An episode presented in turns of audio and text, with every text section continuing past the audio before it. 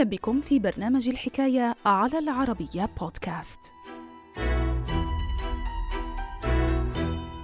حق الموت الرحيم والانتحار بمساعدة طبية قضية عادت للواجهة بعدما رفض الرئيس الفرنسي ماكرون منح هذا الحق لخمسيني يعاني من مرض غير قابل للشفاء.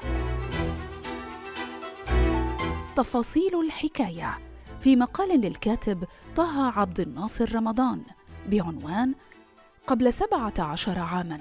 فرنسي طلب الموت من الرئيس فقتلته أمه وطبيبه.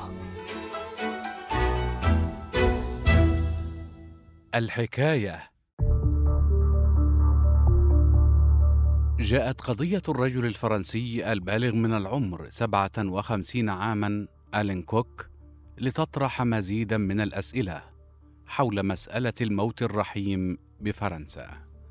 ويعاني ألان كوك منذ سنوات طويلة من مرض غير قابل للشفاء. واملا في إنهاء معاناته مع المرض اتجه الأخير لمناشدة الرئيس الفرنسي منحه حق الموت الرحيم وهو الأمر الذي رفضه إيمانويل ماكرون.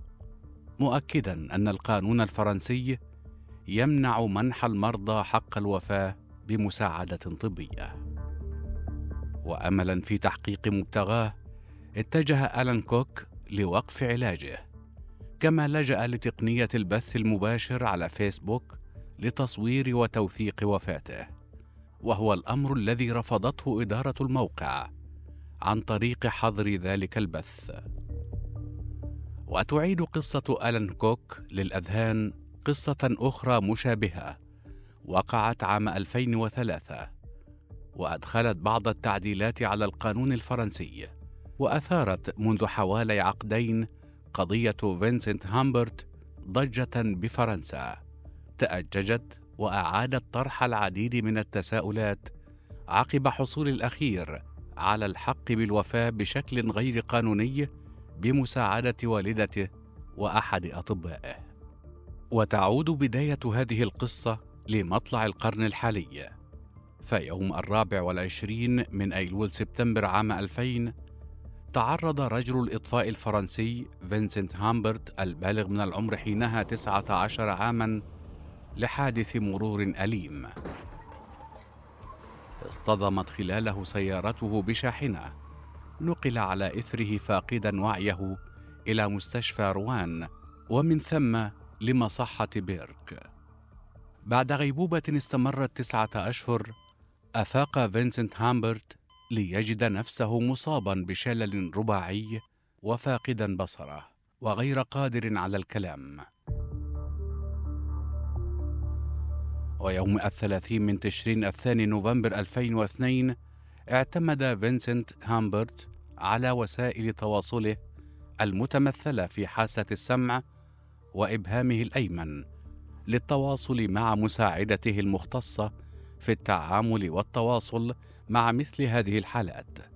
فراسل الرئيس الفرنسي جاك شيراك وتوسل إليه لإنهاء معاناته عن طريق السماح له بالرحيل ومنحه حق الموت الرحيم. رفض شيراك الاستجابة لطلب فينسنت هامبرت مؤكدا أنه يتنافى مع القانون الفرنسي ملمحا لعدم امتلاكه صلاحيات تسمح له بالقيام بذلك.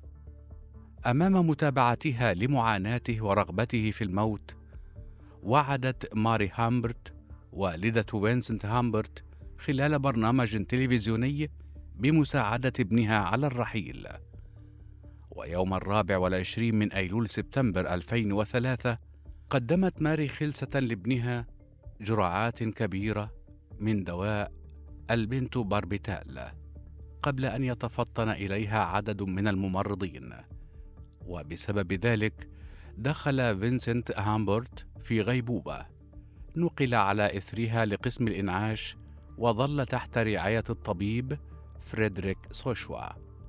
بينما اعتقلت والدته لتظل موقوفة لفترة وجيزة عقب مشاورات مع أفراد عائلة رجل الإطفاء السابق وافق الطبيب فريدريك شوسوا على قطع جميع الأجهزة وإجراءات الإنعاش عن فينسنت هامبرت ليفارق الحياة بشكل سريع عن عمر ناهز 22 عاما.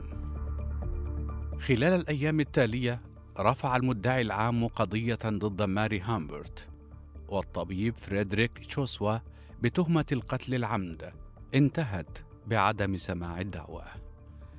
وبعد حوالي عام عن حادثة وفاة ابنها حاولت ماري هامبرت تغيير القانون الفرنسي فجمعت مئات الآلاف من التواقيع المطالبة بمنح حق الموت الرحيم والانتحار بمساعدة طبية وعقب جملة من المشاورات وافق البرلمان الفرنسي على قانون جديد حرم قتل المرضى بطرق طبية وحدد في المقابل ضوابط للذين يعانون من أمراض مستعصية وبمراحل متقدمة لإنهاء حياتهم عن طريق وقف تلقي العلاج.